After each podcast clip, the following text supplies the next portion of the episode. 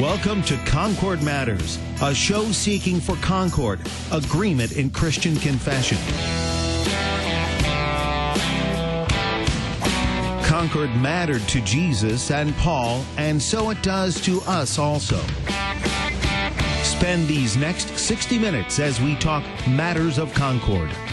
Concord Matters, a program produced by the Christ centered leader in confessional broadcasting, worldwide KFUO, online at kfuo.org.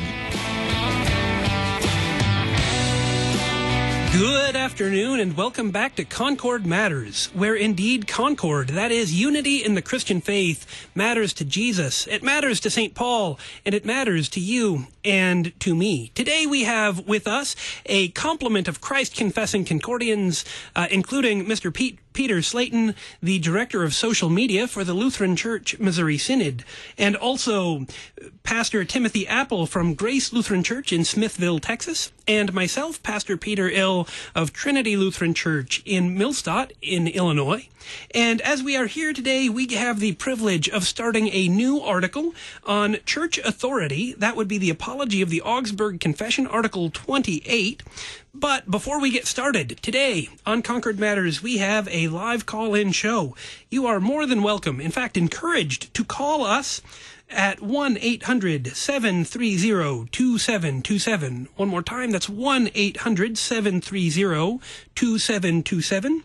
Or you can send us an email at kfuo at kfuo.org. Or you can find us on all of those social media accounts like Twitter and Instagram and Facebook at KFUO Radio. And so, with that, Pastor Apple, it's great to have you with us today. Good afternoon. Good to be here. Excellent. And Mr. Slayton, it's great to have you here with us today too. It's good to be promoted to director today. That's awesome. Oh, I'm I, sorry. I love it when No, don't be sorry. Okay. I'm hoping that one of these days it'll stick cuz people keep doing that and and one of these days it's like okay, it's out there. I have to get promoted now, right? So, isn't that how that works? What what, it, what is your title? Oh, here? manager. Social media manager. Yeah. Sorry. Um, but I like being director. That's cool. All right. Well, we'll keep playing with titles as we go. Uh, and see what sticks in the end. We're talking about Indeed. authority. Do you have the authority to do that, Pastor Ill? I don't have the authority. uh, my uh, my pastoral role does not give me the authority to promote you, demote you, or do just about anything else. But that is exactly what we get to talk about today. Uh, Pastor Apple, do you could you give us just a maybe a one minute snapshot of where this article is coming from and and why it matters to the church today? Sure. Yeah, that that word authority for us, we hear it and uh, we we get a picture in our minds. Well, what kind of authority are we talking about? And I think that's the first thing we need to to determine when we go into this. And and the authority that we're talking about is very clearly laid out in in the Augsburg Confession, Article 28 of that document, that states that the authority that belongs to the church properly and the authority that belongs to the bishops properly is the authority to forgive sins, the authority to preach the gospel, to administer the sacraments, um, to do those things that, that Christ specifically gave uh, to his church uh, when he sent them out into the world with his word. And, and so I think that's a good place for us to start is to make sure we know the authority that we're talking about is that which Christ has given his church on earth um, in terms of forgiving sins and in preaching his word and administering his sacraments. Excellent. Um, and so, with that said, I think we might just jump into the text and start uh, reading at uh, the Apology of the Augsburg Confession. Uh, at paragraph one, that's going to be Article 28. I apologize for having everything out of order here. Uh, and if you get to be following along in the second edition of the Concordia uh, Reader's Edition, published by Concordia Publishing House. That's on page 247. Mr. Slayton, would you enjoy reading for us a little bit? I would enjoy reading for Fabulous. us. Okay.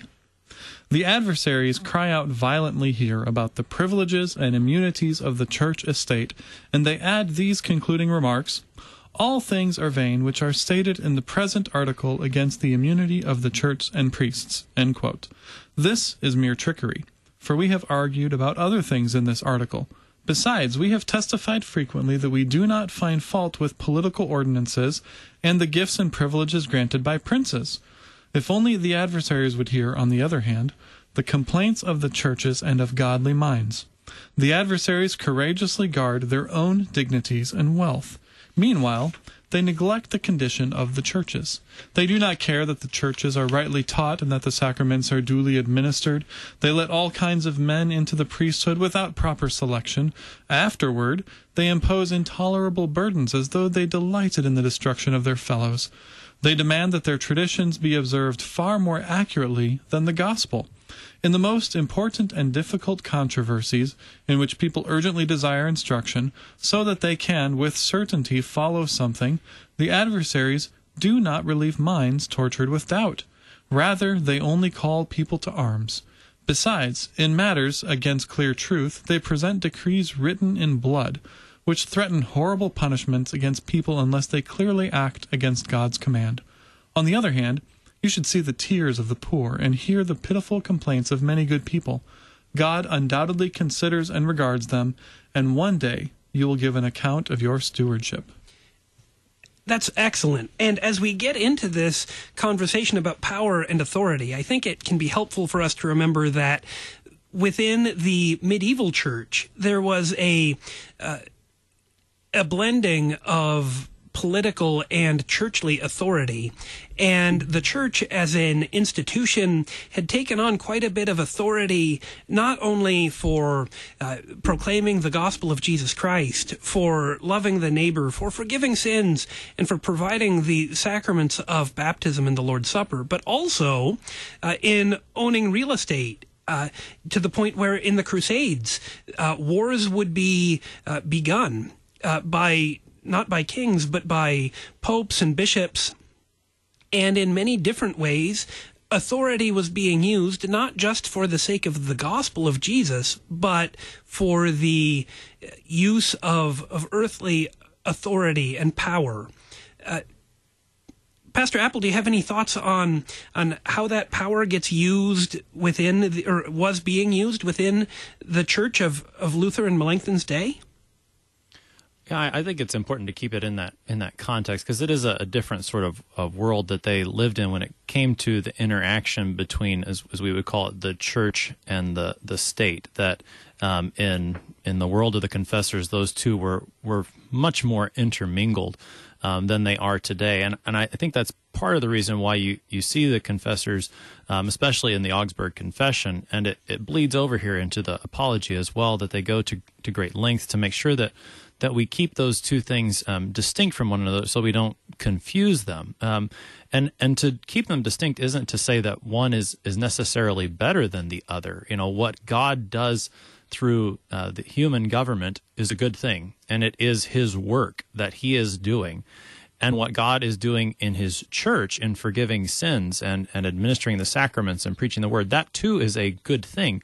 They serve different purposes, though, and, and so we need to to keep them um, distinct from one another in our minds, so that what was going on in, in Melanchthon and Luther's day here in terms of the abuses doesn't come about. That that the bishops now think that that their primary role is to administer these various traditions and administer these these laws and gain property for the church, rather than, as Melanchthon points out, um, you know their primary duty, and that's what they were neglecting. They were neglecting the care of souls. Um, they weren't making sure the gospel was preached to them to comfort them in their in their times of, of trouble and need. They weren't making sure that they were um, receiving the sacraments in faith. They were much more concerned about these human traditions, um, and a lot of that had stemmed from this confusion of, of what truly belonged to the church um, and and the rightful authority that the church has uh, according to the gospel.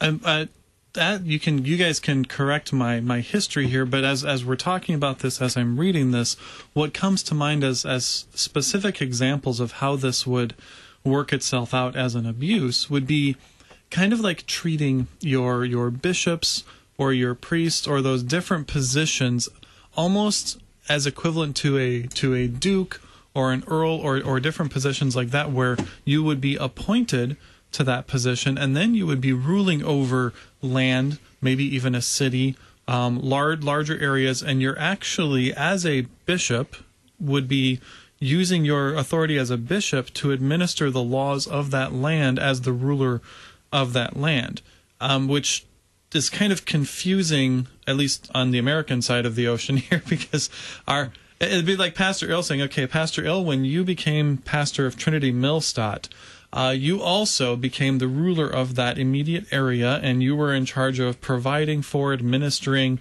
all the laws and the rules of Millstadt itself, and that's part of your role uh, as pastor. And then over time, you began to see that as your primary, as your only role as pastor. That's what you were supposed to be doing. Was that? Is that kind of an accurate picture of what we're talking about here in this context? To a point, it is largely accurate.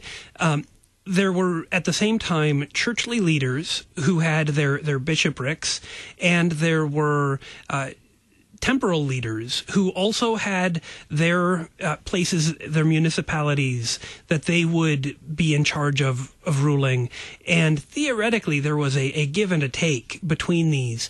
But because the, uh, in many cases, the church would own uh, almost as much property and, and have almost uh, or more influence than the secular authorities would. There wasn't so much a give and a take, and it, even got to the point that in the, the broader structure of the Holy Roman Empire, the it was the the Pope and only the Pope who could crown the emperor, and you couldn't crown the emperor if you didn't have the Pope there.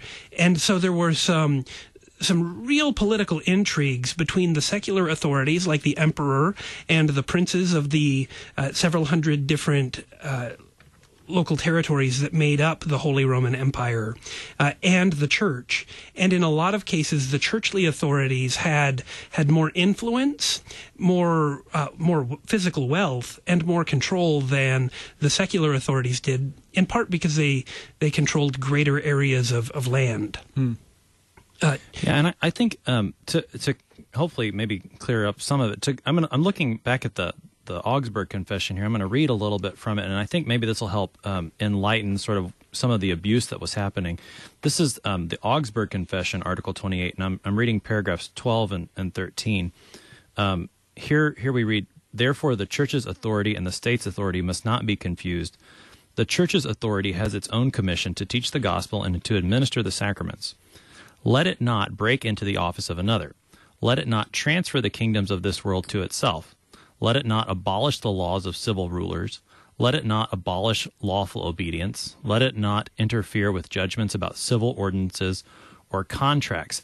And I, I think uh, the the point that I would make from that is what what was happening was they were taking like the the rightful authority of the church and then using it in a in a coercive way to influence the state. So to, to go back to the example you, you brought up, it, it would be like in the, in the situation that the Pastor Elder in, in Millstadt, um, you know, had he been given that sort of authority to govern uh, the state there, that he would then say someone um, didn't pay up their contract, he would then excommunicate them from the church for that. And that I think is more of the sort of abuses, the mingling of the two powers that that was happening um, that concerns um, the confessors is is that you know why why are you as a, a pastor saying, "Well, I'm going to excommunicate you for an offense against the law of the state"? You're you're putting that authority in a place where it doesn't belong.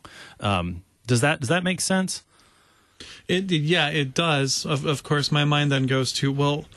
There is that sense of somebody willfully breaking a law in an unrepentant sin kind sure, of way. That, so that maybe wasn't exactly the best example. Yeah, but but I mean, I, I would th- I think there's there's if it's a sense of manipulating that person, you know, Pastor Ill using his position to manipulate that person into doing something and holding the gospel over right. them as right. a as a stick kind of way might be a, another way to look at that too. Right. Or or refusing maybe refusing baptism to to their children until you pay me a certain amount or buy this property from me or something like that. Maybe I, I like the buy buy the property from me. That's a good yeah, one. Yeah. Yeah. Something to that effect. But the, the that is a clear abuse no matter how you look at it. Right, right. Yeah.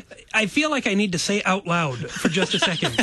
I am not now have ever been nor do I desire to be any kind of of authority or, or or anything like that in the wonderful village of Millstadt. I I'm really happy there, and I don't intend to lord my authority over others. It, but it sounds like this conversation is really a certain amount of uh, stay in your lane, bishops, kind of a talk. Yeah, I think what's helpful, what's been helpful for me in in thinking about this question of authority, and I'm kind of disappointed that it hasn't come up in this uh, reading yet. Maybe it will later, but I, I think of Matthew 28 and what's commonly known as the Great Commission as at least a good place to start when we're trying to figure out what authority does the church have, what authorities do pastors have. And there it's where Jesus says, All authority in heaven and on earth has been given to me, to, to him. So, first of all, keeping in mind all of this authority, all of it, in heaven and on earth, that, that encompasses everything. There is absolutely no authority left out of his statement, is given to him. And then he tells the first pastors, Here's what I want you to do. Because I have this authority, I want you to go out and teach. I want you to baptize. I want you to make disciples by doing those two things. And so any authority in the church comes from Christ, and it's for the purpose of making disciples. Uh, it's it's really that simple. And as the even as we've already seen in the the beginning of our reading here, well, that's the one thing they weren't the adversaries were not doing with their authority. They were taking whatever authority they had and kind of doing everything else except the one thing Jesus told them to do in a few different resources recently, I've seen a wonderful distinction between authority that comes from some kind of an authorizing agent, in this case, Jesus, and power that one would take for oneself. And for the disciples, the apostles, to go because the one who had all authority gave them, by extension, the authority to baptize and to teach, to forgive sins that were binding. Uh, whatever is loosed on earth is loosed in heaven. Whatever is bound up on earth is bound up in heaven. And as he gives that authority to them, it's not because they, they took it or they seized it or they somehow got a hold of that uh, ability on their own. Uh, but rather they were given that authority. Authority is given, but power so often is taken. And for every person with a pulse, and every person with a pulse within the church, there's a constant temptation instead of doing those things that God has given you by His authority for you to do in your Christian callings, instead you want to take authority or power that God hasn't given you in order to uh, take care of those things on your own. Yeah, and I, I think too when it, you think about the authority versus power, to, another thing that that when you know when Christ sends with the authority that He gives it's always the authority not to lord over, but the authority to serve. Um, you know that this is why he gives parents, for example, he gives parents to serve children. Um, he he gives.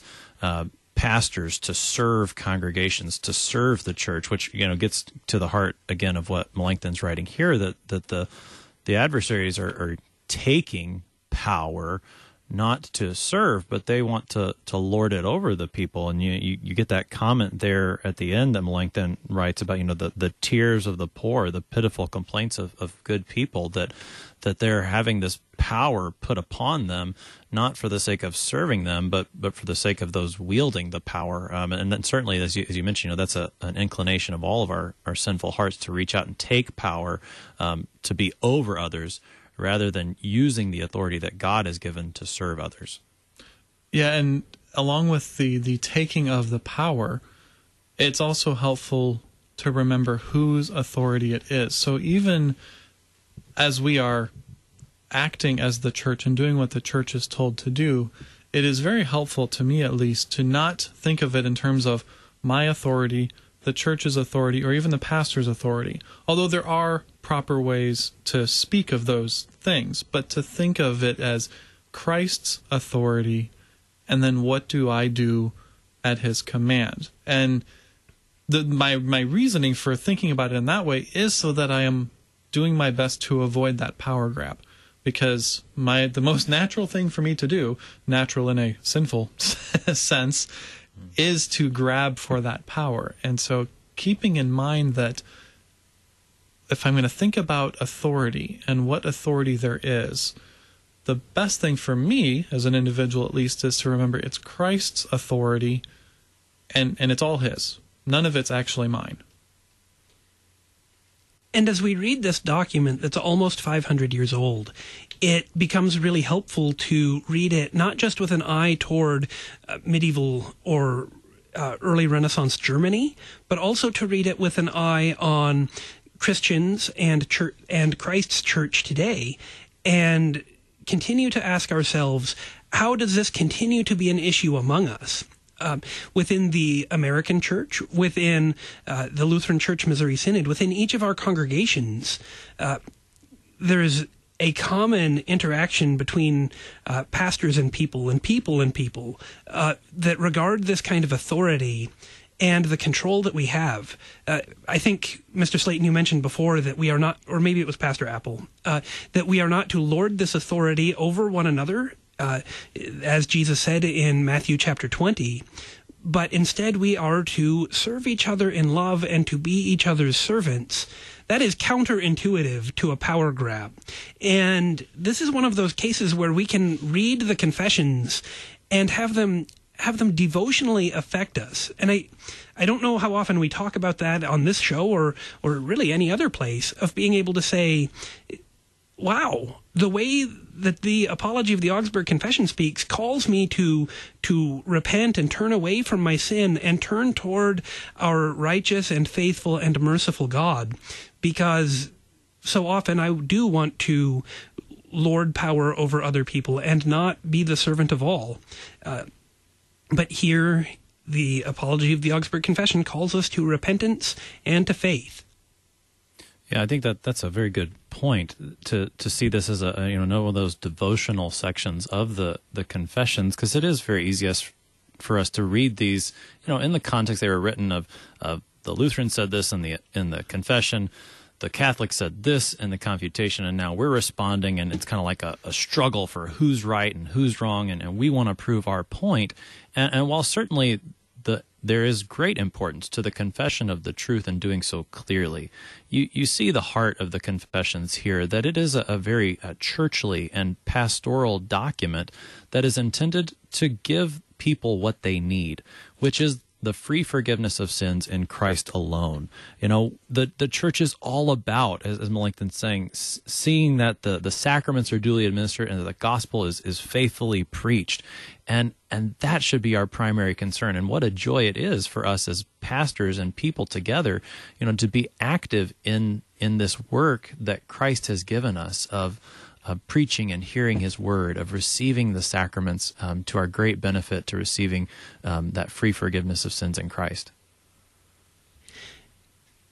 And I think that that does a really good job of saying what authority the church does have, kind of to use that example of, of stay in your lane, uh, not taking on power that Jesus hasn't given us, but to live within the calling and the authority that we have. And the confession, uh, sorry, the apology of the Augsburg Confession is going to go on talking about that, picking up here at paragraph 6. And there it says, Although we have in this article embraced various topics in the confession, that is, the Augsburg Confession, the adversaries do not reply except to say that the bishops have the power of rule and forceful correction to direct their subjects to the goal of eternal blessedness, and that the power of ruling requires the power to judge, to define, to, to, distinguish, and to fix those things that are serviceable or lead to the results just mentioned. These are the confutations words by which the adversaries teach us that the bishops are authorized to enact laws useful for receiving eternal life the controversy is about this article. Uh, Mr. Slayton, it sounds like it sounds like those are a lot of, of secular authority words and not necessarily church words. Yeah, I was going back to the conversation that, that we had a little bit a little bit ago, and our discussion as to how how to apply this with our different scenarios, and that maybe Pastor Apple, with your example, rather than excommunicating that individual, it was Pastor Ill deciding, well, I'm going to give you 10 years in prison. And that was his his result. And it's like, wait, is is it really for the pastor to pass judgment and sentence in a civil way where the pastor is saying you're going to jail for 10 years for failure to pay this? And maybe that's a, an additional thing we can add into this as to what this abuse was actually looking like. So, what does a pastor or a bishop have the authority to judge? Well, I would say in in that case, the pastor is perfectly it should be saying, "Look, you you have sinned. You should be paying this debt. You should not be avoiding it. You should not be running from it. Um, it is, you know, it is right for you to do what you can to the best of your ability to pay it." Um, and if you are refusing to do that out of some stubbornness or sinfulness, the pastor can then say, "Well, you know, that's a sin that's going to have to be retained. I can't forgive the sin because you you are not you you don't want to be forgiven. Let's put it that way. so the pastor. that- oh, go ahead, Pastor Apple. I'm sorry. Well, I was to say that, and that's what that that sort of authority that you're talking about there does belong to the pastor to the bishop by divine right. That's why God has has put the pastor there is to speak the word of God into these various situations that that people find themselves. Mm-hmm. But the but by divine right, the pastor, the bishop, does not have the authority to throw him in jail for that. That authority belongs properly to the state. Now, I mean, and this is where things get kind of confusing, especially in our world and especially in Yeah. Luther's world too, is because sometimes those things overlap. Um, but but properly speaking, it's not the job of the pastor as the pastor to be the one to throw in jail. The pastor's job as the pastor is to speak the word of God, both law and gospel, ultimately for the salvation of souls in Christ. Yeah, and if the pastor does in some way have a civil role where he is supposed to be doing the throwing in jail, we would distinguish that from the office of pastor and say, well, he's holding another office at the same time. And once again, that's kind of weird as Americans to even think about it that way, but we would have to distinguish it and say that's another office at the same time. That is not the office of pastor under which he is acting if he's tossing somebody in jail. And at this point, I'm going to jump in and use my authority, not as pastor, but as host of the program, to take us to a little bit of a break. And we will be back talking more about church authority here in just a few minutes.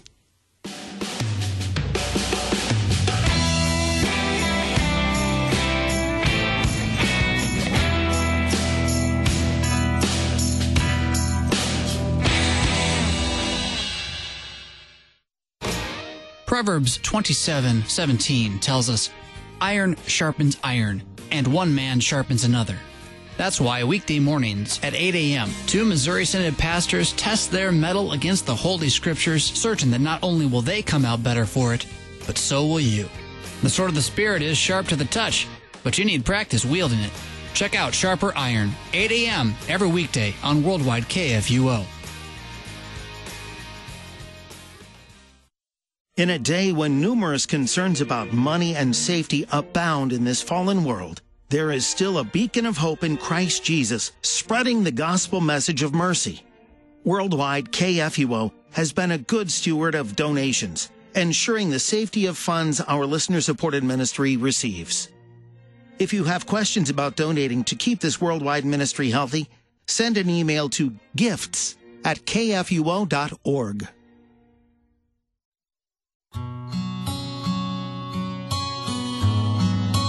For as the rain and the snow come down from heaven and do not return there, but water the earth, making it bring forth and sprout, giving seed to the sower and bread to the eater, so shall my word be that goes out from my mouth. It shall not return to me empty, but it shall accomplish that which I purpose, and shall succeed in the thing for which I sent it.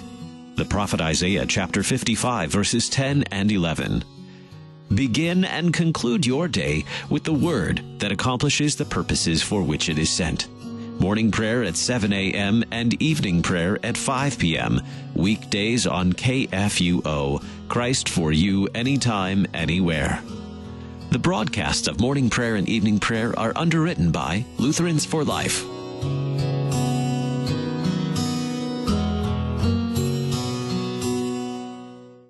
In 1498, Leonardo da Vinci completed one of the most famous paintings in history, The Last Supper. The depiction of the biblical scene was painted on the walls of a dining hall in a monastery in Milan, Italy.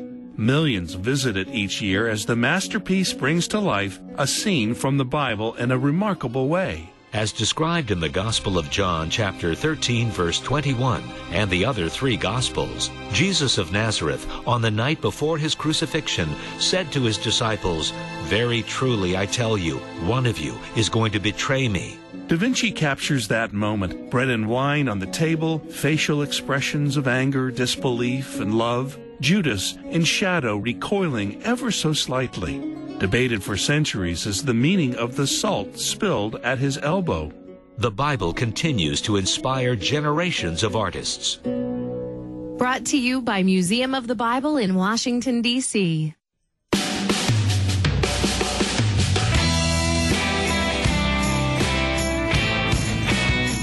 Welcome back to Concord Matters, where we are discussing the mind of God and God's Word and God's will in our lives, especially today using the Apology of the Augsburg Confession, Article 28, to talk about church authority and authority in general. Not that anyone would lord authority over anyone else, but rather that they would serve in love. And so we have the chance today uh, to be joined with our complement of Christ confessing Concordians, including Pastor Timothy Appel of Grace Lutheran Church in Smithville, Texas, and Mr. Peter Slayton, the social media manager of the Lutheran Church Missouri Synod. And I get to be here as Pastor Peter Ill uh, of Trinity Lutheran Church in Millstadt, Illinois. And as we're going through this article on the on church authority, we've been talking about power and authority and about the church's role of proclaiming the gospel of Jesus Christ, forgiving sins, administering the sacraments, judging repentance, to a point judging faith, even being able to say that uh, this or that is is in conformity with God's word and with God's will, but not all, but not with the authority to say excommunicate somebody for not fulfilling a business contract or throwing somebody in jail uh, because they wouldn't sell land to someone else or abusing authority in that way.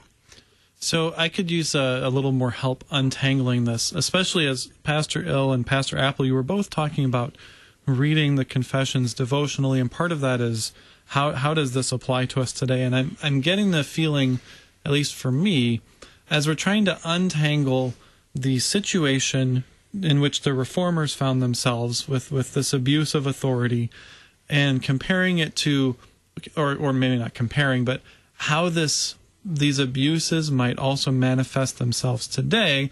And we're really struggling with coming up okay with how does this actually work? And as part of reading the confessions devotionally it's figuring out how does this actually apply to us today? So is are there ways in which we see this actually happening to us in our own congregations? Today where the principles in this article show themselves um, today because that's as we're i kept saying as we're doing our example well that doesn't really apply to today because that would never work in america. So it's like okay so what good does this article do us then? I think that this this is a really good question, and we may we may end up pausing here for a little while, but it might be worth it. From time to time, especially during different election cycles, uh, someone may run for office, and perhaps that person is a a Christian, but holds to a view, say, of being uh, pro-choice and uh, supporting the uh, the concept and the practice of abortion. And then their pastor or their bishop will come out publicly and uh, say that that person is not welcome to receive the Lord's Supper uh, within their church. Uh, and and I've got to be honest, this is something that I I really kind of ponder and and to a point struggle with of if that's a proper use of church authority or if it's not a proper use of church authority. Yeah, in in the sense of the public shaming, perhaps I think that's if, if we're going with that particular example, my struggle isn't with the calling sin sin. It's with using your position as pastor in kind of a public shaming sort of way. I don't know. It's like you're using it as a stick and publicly. I don't know. That that's where I. It's, right, and it's, that, it's hard.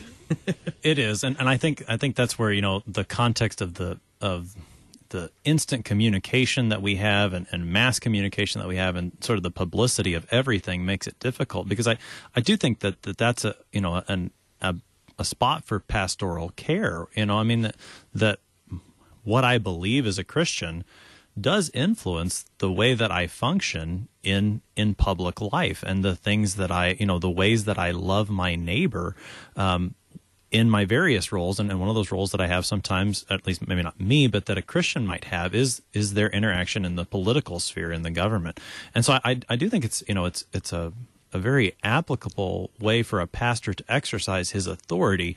However, the the public nature of it, in some cases, um, goes beyond, say, what Jesus talks about when he talks about you know trying to win a brother back, um, and goes more into the element of he said you know public shaming um, in a way that is is hurting that you know trying to tear that person's reputation down rather than trying to you know save them from unrepentant sin.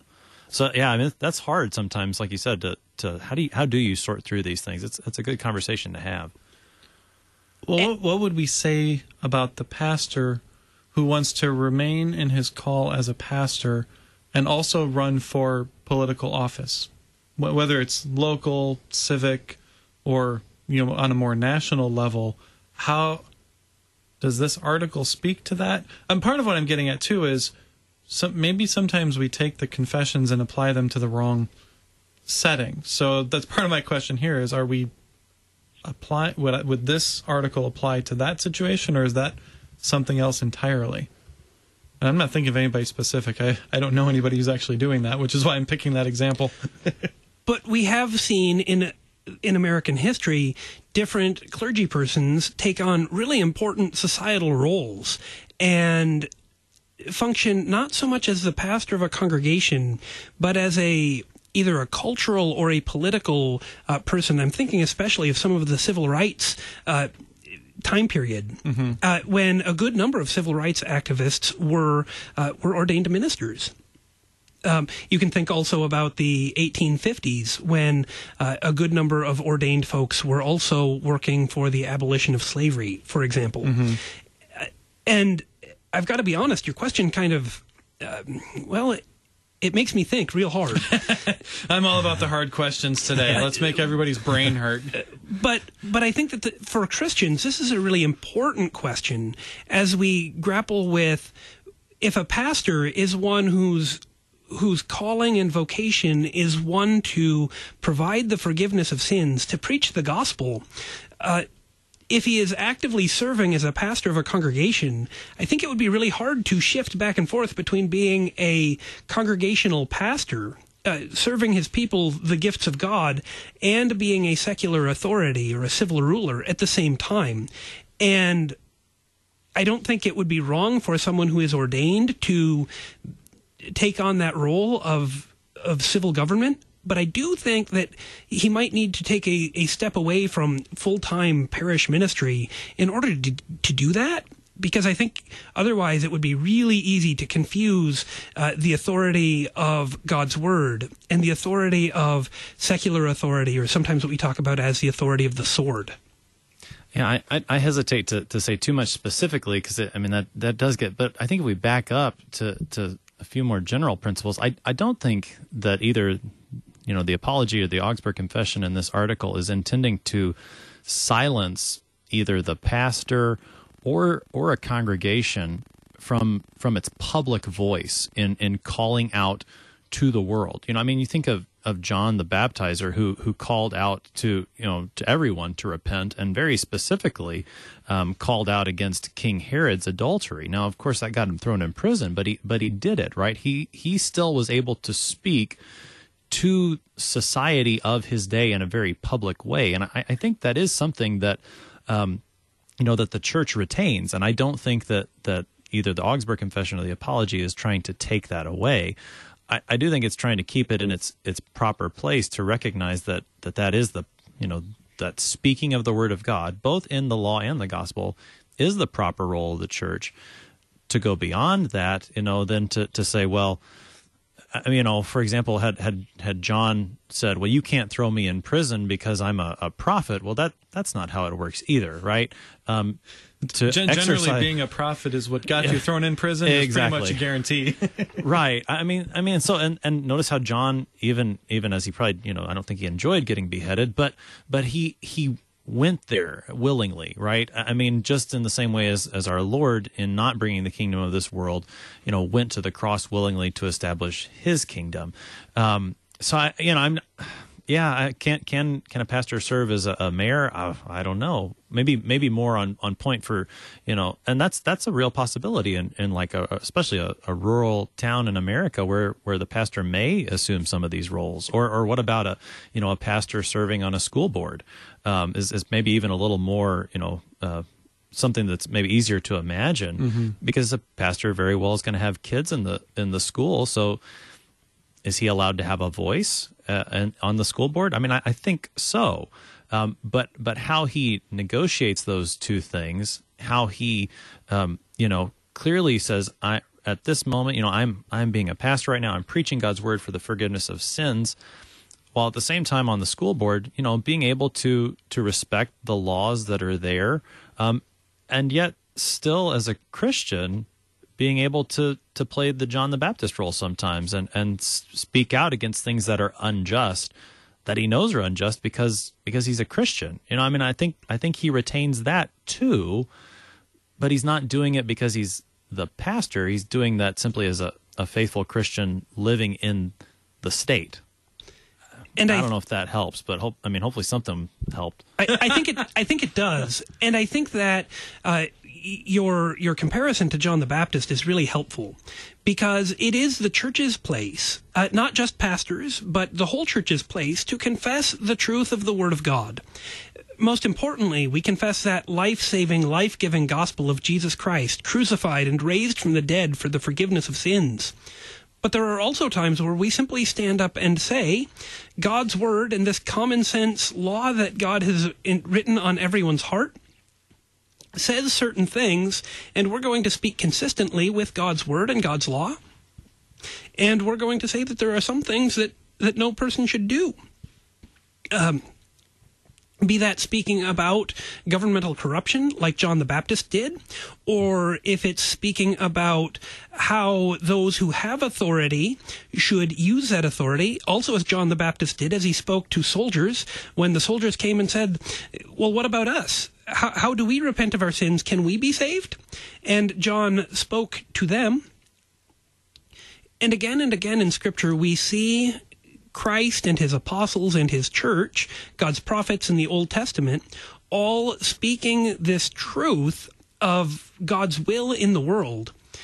Not because doing God's will will save you, only Jesus can do that, but because that is what God has given us to do. And so the church calls for everyone to see God's will, to repent of their sin, and to live according to God's will and God's commands. And that might be a really good place for us kind of to put a bow on that, that part of the conversation. Uh, as we get to do that, we always recognize that the church doesn't try to exercise authority over any community or any uh, nation, but rather the church is called to confess, to say what God says, and to continue to bear witness to Jesus and to God's will in the world. And and that's what we're here to do. Well, and once again, if we go back to the Great Commission, with this authority what's what's the point of it i think part of part of the struggle that that i'm having is uh, we always want clearly divided boxes i want to separate everything out into a nice neat little boxes so that i can know here's when something's right here's when something's wrong and never the two shall meet kind of thing and always keep it all nice and tight because then i can know what i can do in order to please god is kind of how that often ends up working out but once again, going back to okay, what's this authority? Whose authority is it? What's it for? Okay, church, this is what you're here for. Do do the things that you're here for, church. Do the things that you're here for, pastor. Oh, Christians, you also all Christians. I think we we haven't used the terminology yet, but the two kingdoms theology, which is a whole another thing, but just the recognition that Christians live in a civil society and act in the civil society, and that's going to be different than how the church speaks to Christians in the church. Is that? A, I don't know. I feel like I'm kind of rambling here, but there, there's well, a difference in these things. Yeah, and, and I, I think uh, again that what what the what the apology does do for us is it, it does help us to keep the main thing as the main thing in the church. That that the whole reason that God sent you know that, that Christ sent his apostles out, he sent his his church out is for this proclamation of the forgiveness of sins, to make disciples in baptism and in teaching his word, to to administer the sacraments, to to do to do those things that he in that authority gave them. And and if the church isn't doing that, then uh, who is? No one. I mean that's that's the point of of the church in in christ sending the church was so that these things would be done because that's not what the state is there to do. And and, so, you know, are there these times, you know, where maybe a, a pastor is is confronted with a, a difficulty and okay, I see this need in my community, and I, I think I might be the one to full, to fill that need. Can I do that? You know, he can think about those things, but he he can't think about those things if he's neglecting that that very purpose for which God called him to the congregation um, to preach the word, to administer the sacraments, to to make sure that that people know and, and can trust that, that Christ died for them and rose for them so that they might be freely forgiven. And, and apart from that, the the pastor doesn't have you know any real authority. That is what he's there to do. That's got to be the main focus of, of of what he's doing. I think part of this is context in which you're saying it. So that I I love how you frame that's what the pastor's authority is. So let's go back to the pastor, maybe not on the school board, but he's attending a school board meeting and he's speaking from the floor. I could envision the pastor very well speaking God's law if the school board was considering a resolution or a motion that was that was simply immoral. It was it's not something that should be done. Uh, lots of teaching kids about sexuality is a good example there. And the pastor calling the board to repentance and saying this is wrong, this is not how we should be operating, that this is a that this is not what we should be doing. I could see that being good and normal. It would be odd if the school board said, you know what? Wow, you're right. This is a bad idea. And for the pastor to then stand in front of them and say, as a called and ordained servant of the word, I forgive you all your sins. Because that's that would be odd. I don't I don't know if I could say that it's wrong for him to do that in that context, but I would it'd be better to say, "Hey, you're right. That is wrong. I'm glad we agree. Now come to church this Sunday and I'm going to forgive you. Because that's that's where that forgiveness is and that's where as a called and ordained servant of the word, that's where I'm called to do that forgiving. So we've recognized God's law, we've recognized our transgression against it. Hey, come to church. I want to forgive you of that because that's what I'm here to do as a pastor. Does that make sense? Is that a good way of looking at it? I think helpful. so, and I and I think it's actually really in line with paragraph seven and eight.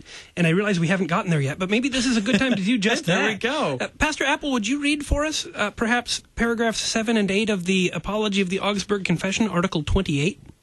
Yes. Melanchthon writes, We must keep in the church the doctrine that we receive the forgiveness of sins freely for Christ's sake through faith. We must also keep the doctrine that human traditions are useless services and therefore neither sin nor righteousness should be placed in meat, drink, clothing, and like things. Christ wished the use of such things to be left free, since he says, It is not what goes into the mouth that defiles a person, referencing Matthew 15:11. And Paul says, The kingdom of God is not a matter of eating and drinking, referencing Romans 14:17. Therefore, the bishops have no right to enact traditions in addition to the gospel, so that people must merit forgive, the forgiveness of sins, or that they think or that they think are services that God approves as righteousness. They must not burden consciences, as though it were a sin to leave such observances undone. All this is taught by that one passage in Acts 15:9, where the apostles, Peter, say that hearts are cleansed through faith. Then they prohibit the imposing of a yoke and show how great a danger this is and multiply the sin of those who burden the church.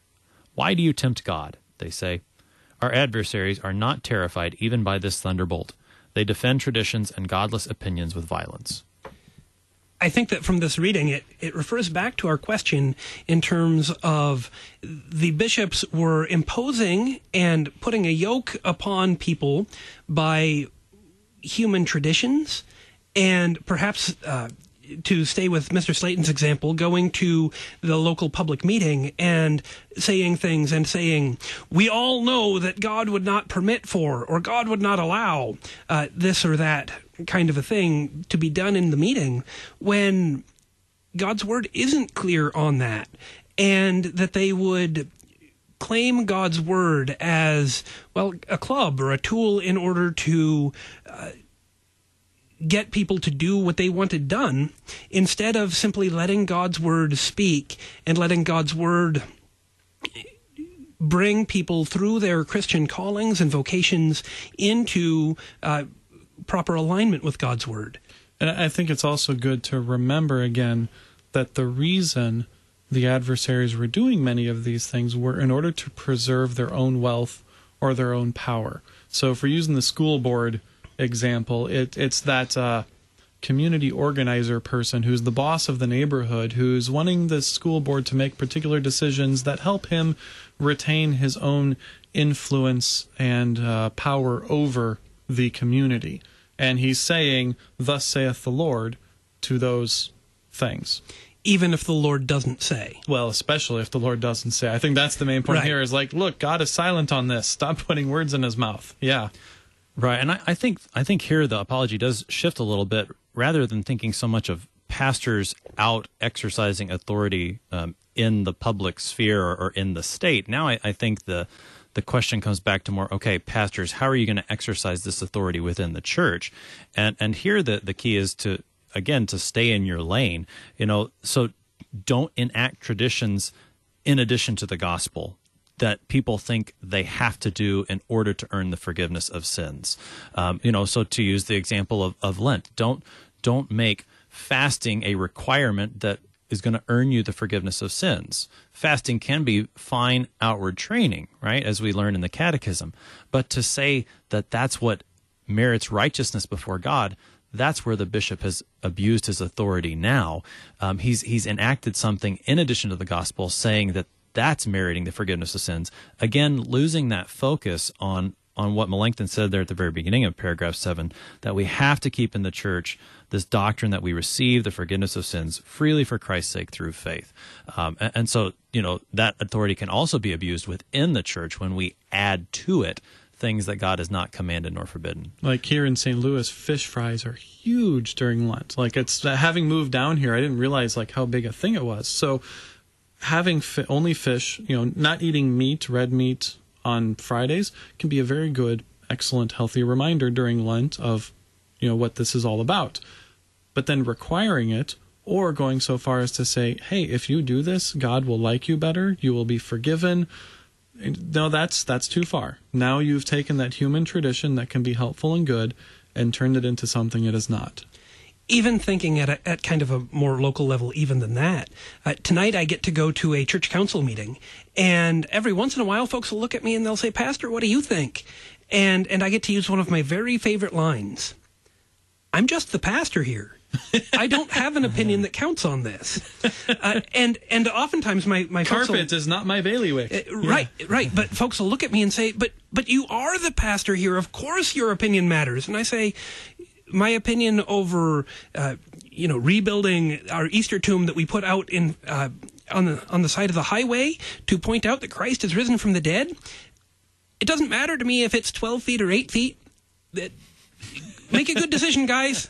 Uh, because that's not under my authority. Making sure that the services in God's house happen decently and in good order, and that in all things the gospel of Jesus Christ is proclaimed, that the sick and the infirm are visited, and that uh, everybody has a chance to receive Jesus' body and blood, and that uh, those who aren't coming to church and hearing God's word have that invitation and are uh, called called to come back and are called to repentance.